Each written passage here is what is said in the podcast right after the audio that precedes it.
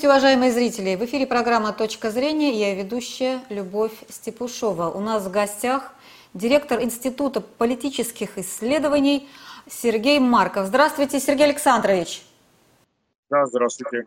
Александрович, э, с вашей точки зрения, какие, как у нас прошли выборы? Вот что вы можете отметить по итогам э, прошедших выборов в Государственную Думу, ну и региональных, в том числе в ЗАГС Собрания и губернаторов? Вот Э, самое, самое главное – это убедительная победа Владимира Путина, а, поскольку а, партия «Единая Россия», понятно, что она не имеет собственной а, как бы самости, это является функцией от э, популярности Владимира Путина. К тому же все основные другие партии, которые проходили, не избегали критики Владимира Путина. А, КПРФ, предположим, а, критикует жестко правительство, финансово-экономический блок правительства, но не критикует лично Путина. ЛДПР, Справедливая Россия, люди то же самое. Поэтому можно сказать, что практически 90% кто получили поддержку от избирателей, это люди, которые прямо поддерживают Владимира Путина, либо его не критикуют. А, и э, эта партия Путина будет иметь две трети парламента, конституционное большинство. Это стабильность для 2024 года, когда мы не знаем. Есть три варианта в 2024 году. Значит, либо Владимир Путин останется у власти, а западники будут против, резко против него и будут стараться здесь э, организовать конституцию тогда понадобится помощь, возможно, двух третей парламента, либо Владимир Путин решит уйти от власти и передать власть новому поколению российских политиков, а, и тогда тоже опыт атаки Запада, который захочется, передали какую-то каким-то западным людям, а Путину будет важно передать патриотическим людям, и тогда тоже понадобится поддержка полтора парламента, либо, возможно, э, будет происходить некий переход от а, одного единоличного до президента к некому коллективному президенту, частью которого будет, возможно, Путин, какие-то другие люди, и тогда тоже понадобится помощь для парламента. Поэтому с этой точки зрения, с точки зрения 2024 года, это очень важно. Также можно сказать, что крымский консенсус а, сохранился. А, как бы, ну, поскольку все, так сказать, по Крыму, а по Крыму, значит, здесь э, все занимают одну позицию. А те политические группировки, которые выступают против Крыма, а, а, как правило, они маркируются и властями, и, самое главное, как иностранные агенты. Я в этой связи не могу вас не спросить вот о чем. А, о Дмитрии Медведеве. Как мы знаем, он не явился на празднование да, победы и никак не прокомментировал, хотя обычно это делает, делал в прошлый, в прошлый раз, он это сделал. Якобы он кашляет и так далее. Как вы считаете, он выбыл из президентской гонки 2024 года?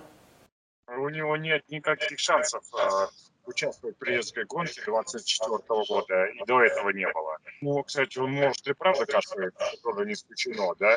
У меня, например, одна была важная встреча, состоялась в день выборов с а, руководителем а, одной из а, делегаций, которые в качестве международных наблюдателей приехали. В последний момент выяснилось, что этот человек э, дал положительный Э, тест, так сказать, э, на э, ковид. И сорвалась. Ну, ковид есть, шествует по планете, поэтому тоже может быть и такое с Медведевым. Но Медведев выбрал по другой причине, потому что он как бы все-таки рассматривался как такой, как более-менее прозападный, либеральный политик. А сейчас не время для таких политиков, поскольку Запад ну, ведет гибридную войну против России. Это первое. Во-вторых, потому что мы видим, что ну, Владимир Путин не то чтобы сильно сохранил Дмитрия Медведева, он его немножко задвинул. А, а, ну и а, тоже многие считают, что конфликт э, проходило вот это вот решение Медведева все-таки передать власть Путину, не остаться он на второй срок. Ну, очень хотел остаться на второй срок, был готов сделать, но просто а, Путин оказался сильнее. Поэтому я думаю, что Дмитрия Медведева и раньше не было а, таких возможностей. Хотя списать полностью Дмитрия Медведева никоим образом нельзя. Медведев это достаточно молодой человек, который обладает колоссальным опытом. Он был и президентом, и премьером, и главой администрации, и а сейчас вот э, первым заместителем главы Совета Безопасности. У него колоссальный опыт. Плюс э, э, у него хорошее образование, а, плюс он в хорошей, хорошей спортивной форме. Он известен тем, что не обижается, не оскорбляется, он может ждать своего часа. Это, ага, это понятно. По Медведеву понятно, Сергей Александрович. А вот э, Э, все-таки КПРФ увеличила там свое присутствие, да, ну на сколько там процентов? На 5 процентов, 6 процентов, да, количество голосов. А, вот вы видите вот этот какой-то тренд, э, почему так КПРФ все-таки выросла? В некоторых регионах она даже выиграла у, России, у Единой России, там и Якутия назову, Мариэл, Ненецкий автономный округ, Хаварский край. край. Вот э, по партийным спискам там выиграла КПРФ, да, выборы. ЗАГС Собрания. Вот э, чем вы объясняете такие, такой успех? Или это не успех? Это успех, конечно. КПРФ раньше, так сказать, она там почти уступила второе место или место главной оппозиционной партии ЛДПР. Сейчас она вырвалась, э, оторвалась, так сказать, более чем два раза от ЛДПР, от всех остальных. Три остальные вместе взятые партии, Справедливая Россия, ЛДПР и а, значит, новые люди, они все они вместе э, получают э, почти столько же, сколько одна КПРФ. Конечно, это огромный успех КПРФ, но это связано с простым обстоятельством. А, дело в том, что а, протестность э, все-таки немножко выросла за, по сравнению с предыдущим годом. Выросла она прежде всего потому, что значит, была так очень неудачная пенсионная реформа, да, которая была рассмотрена, ну, рассматривалась население большинство как все-таки обман и предательство стороны власти. А, плюс власть мало что делает. Вот что власть сделала за последние там три года, правительство сделало такое. Не каждый исполнит. Значит, э, пассивность власти, да, я бы сказал так, вторая причина. А из-за этого растет протестное настроение, при этом протестные настроения, они не были взяты а, справедливо Россами и ЛДПР, ну, нам остается только догадать. Я полагаю, что это произошло, потому что а, реальная партия власти, которая является вовсе не Единая Россия, а родная администрация, а, посоветовала всем этим думским партиям чрезмерно не использовать ни тему ковида, антиваксеров не использовать, и тему протеста не использовать. Вот они все а, последовали этой рекомендации и не использовали антиваксеров, а у нас антиваксеров чуть не половина населения, значит, а, и а, но при этом э, ЛДПР и «Справедливая Россия» последовали рекомендации администрации и не стали вот э, чрезмерно накачивать протест, а коммунисты отказались следовать рекомендации и стали ну, такую протестную волну гнать. Ну, за счет этого поссорились с администрацией, но а, получили а, реально значительно больше голосов, чем раньше. А, Сергей Александрович, почему так хорошо выступили одномандатники у, у, у «Единой России»? Ну вот, вот этот успех одномандатников это перекрывает всяческие вот эти списки. То есть за счет этих людей Единая Россия обеспечила конституционное большинство. Ну почему они так хорошо выступают? Это что, э, административный ресурс или там более выбор идет э, людей, так сказать, адекватный? Или в чем дело? Не, это просто арифметика. Есть такие законы Дюверже, французским социологом сформулированы еще чуть не сто лет назад, а, значит, которые говорят о том, что в случае есть а, одномандатный округ а, и выбора в один тур, то огромное преимущество получает именно партия, которая находится, вот, э, является лидером. Партии, ну, справедливой России, ну, Единой России где-то 45-50%, да, в этом случае они, согласно вот этим практически математическим законам Бирже, они э, должны забрать 90% э, одномандатных округов, даже больше. Они, кстати, фактически получили бы больше, потому что они а, ряд округов просто подарили. Например, Калина Хованская в Москве, да, она выиграла «Справедливой России», а там а, просто ей подарили, так сказать. А, ряд, например, лидеру а, партии Родина Алексею Жардову, лидеру а, партии, по-моему, правое дело э, Рената Шахутдинова, э, одного из лидеров партии Роста тоже, а, подарили несколько мест, сказать, таким умеренным оппозиционерам знак уважения.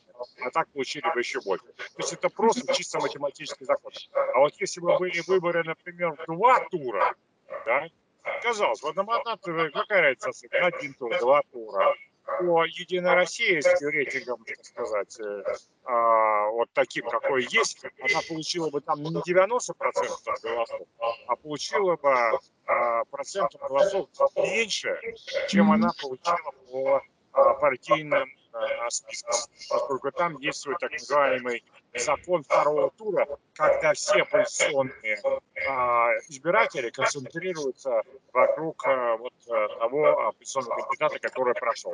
Поэтому между первым и вторым туром а, кандидат от оппозиции делает рывок, иногда получает чуть не в пять раз больше голосов, чем в первом туре. Так, еще я хотела спросить у вас о вот этом дистанционном электронном голосовании. А, в Москве не секрет, что, э, так сказать, вот когда были опубликованы эти данные, да, то э, лидирующие коммунисты во многих округах, и вот э, в частности от Яблока Митрохин, да, Сергей, вдруг оказались в проигравших. А, это вот все фальсификация, манипуляции или в чем тут дело? Это не, не фальсификация, манипуляция, я объясняю. Посмотрите, оппозиция вся призывала не голосовать дистанционно, поскольку там могут быть манипуляции, а прийти и проголосовать э, э, как бы вот э, традиционным образом. Ну, такова, так сказать, вот была компания и КПРФ там, и вот эти вот, э, уголовников, так сказать, Навального, ФУГ, да, а, значит, а, и всех оппозиционеров, да, значит, ну, а, а партия власти, наоборот, всех призывала проголосовать э, на, через ДЭК, через дистанционное электронное голосование. Ну, естественно, поэтому оказалась такая огромная различия в политических предпочтениях тех, кто традиционно голосовал, и тех, кто голосовал в рамках этого ДЭКа. Поэтому это совершенно естественная, объяснимая а, а, совершенно вещь. А, там есть другие проблемы. Значит, первая проблема связана с тем, что очень поздно были выложены данные этого ДЭКа. И это породило у всех подозрений, что, может быть, там это время их подтасовывали. Да? Значит, э, причем э, внятного объяснения, почему поздно, непонятно до сих пор. И, казалось бы, это там вручную считать бюллетень недолго, а электронное голосование, там оно сразу делается в секунду, там оно уже все должно было готово. Никакого внятного объяснения от властей до сих пор не последовало. В результате, это вторая проблема, сейчас в общественном мнении сложилось мнение, что там это, ДЭК этот э, был фальсифицирован. Я сказал, что вот эта разница политических предпочтений традиционного голосования она совершенно объясняет четко, рационально, так сказать, логично. Да? Но общественное мнение думает нерационально. Угу. Общественное мнение, мнение всегда иррационально, логично. Вот общественное мнение думает именно так, как вот э, я сказал. Значит, ну а зачем власти на это пошли? Я не понимаю. А зачем власти на это пошли? Э, сразу бы опубликовали бы и все, без проблем. До сих пор не понимаю. Тоже не понимаете, да? Ну... Я не менее никакой позиции на это все, никакого внятного объяснения я не слышал. Что-то говорят там технологически, это так, так, так. Не выглядит это убедительно, так сказать, да? а, поэтому провал. Если э, хотят делать даже дистанционное голосование, вот это электронное, то оно в результате будет не повышать легитимность выборов, а понижать. У нас, э, так сказать, теперь вот э, надо сражаться с этим мифом. Да. Есть, у меня есть э, совет, как сражаться с этим мифом. Нужно привести технологии так называемого распределенного ресурса.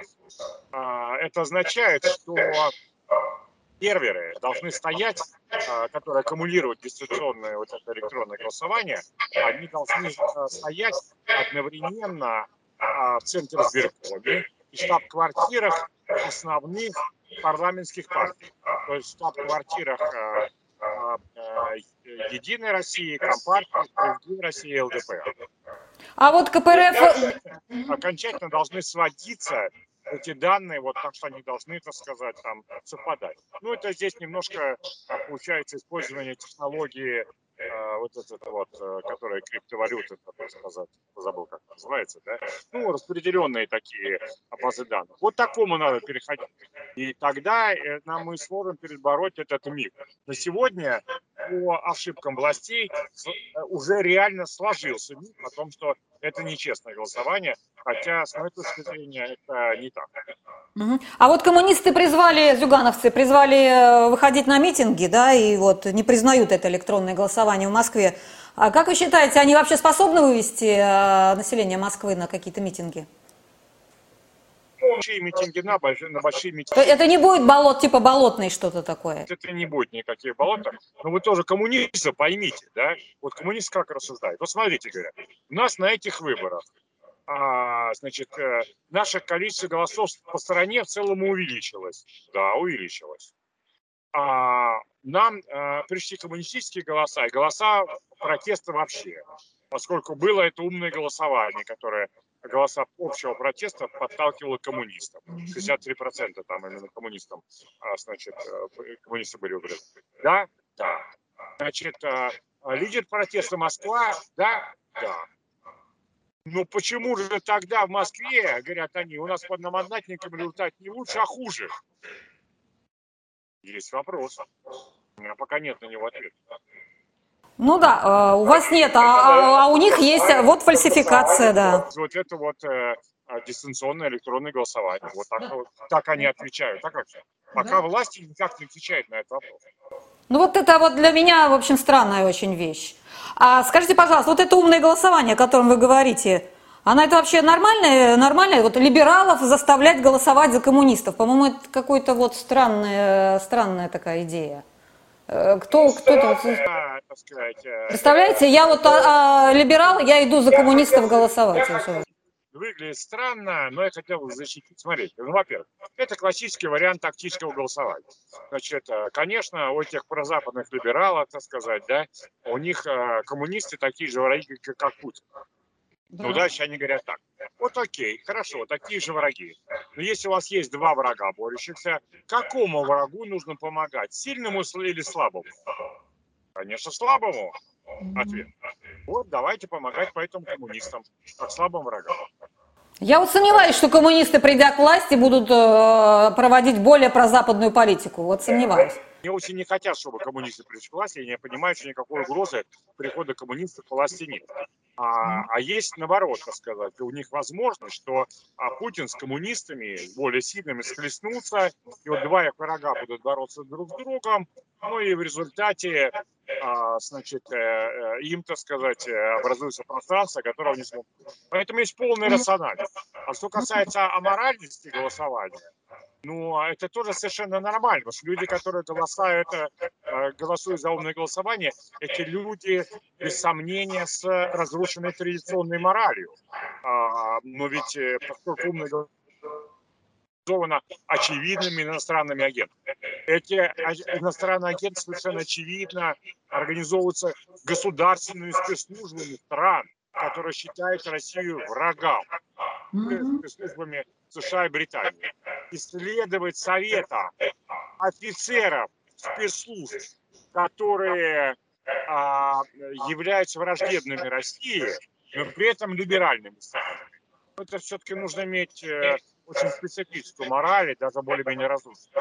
А у коммунистов есть, есть мораль? Правильно голосовали через умное голосование, это совершенно естественно, поскольку за умное голосование собрались только люди с разрушенной моралью. А, удивительно, что коммунисты как бы не, не отвергли эту идею. Вот Зюганов не сказал, что вы там, не надо, да, так сказать, нормально. Ну, как бы... Пришел олигарх, да, и сказал, вот я решил подарить вам, а, а, а, так сказать, миллион, как хорошему журналисту. Вы mm-hmm. что будете читать? О, все олигархические деньги плохие, брать не буду.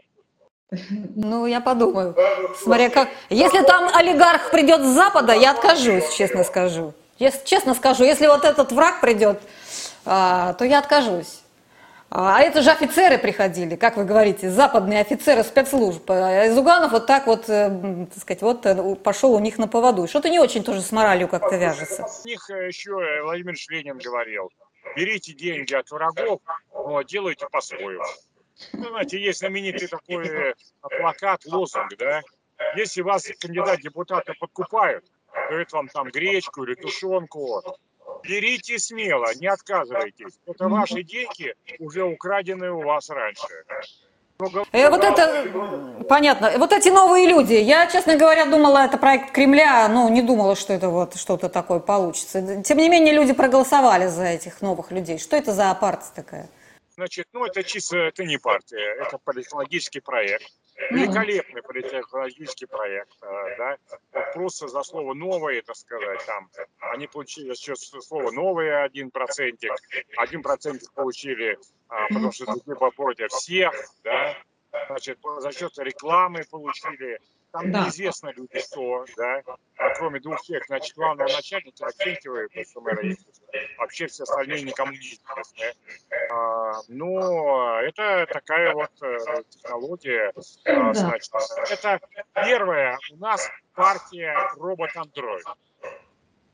Значит, э, которая вот управляется полностью извне.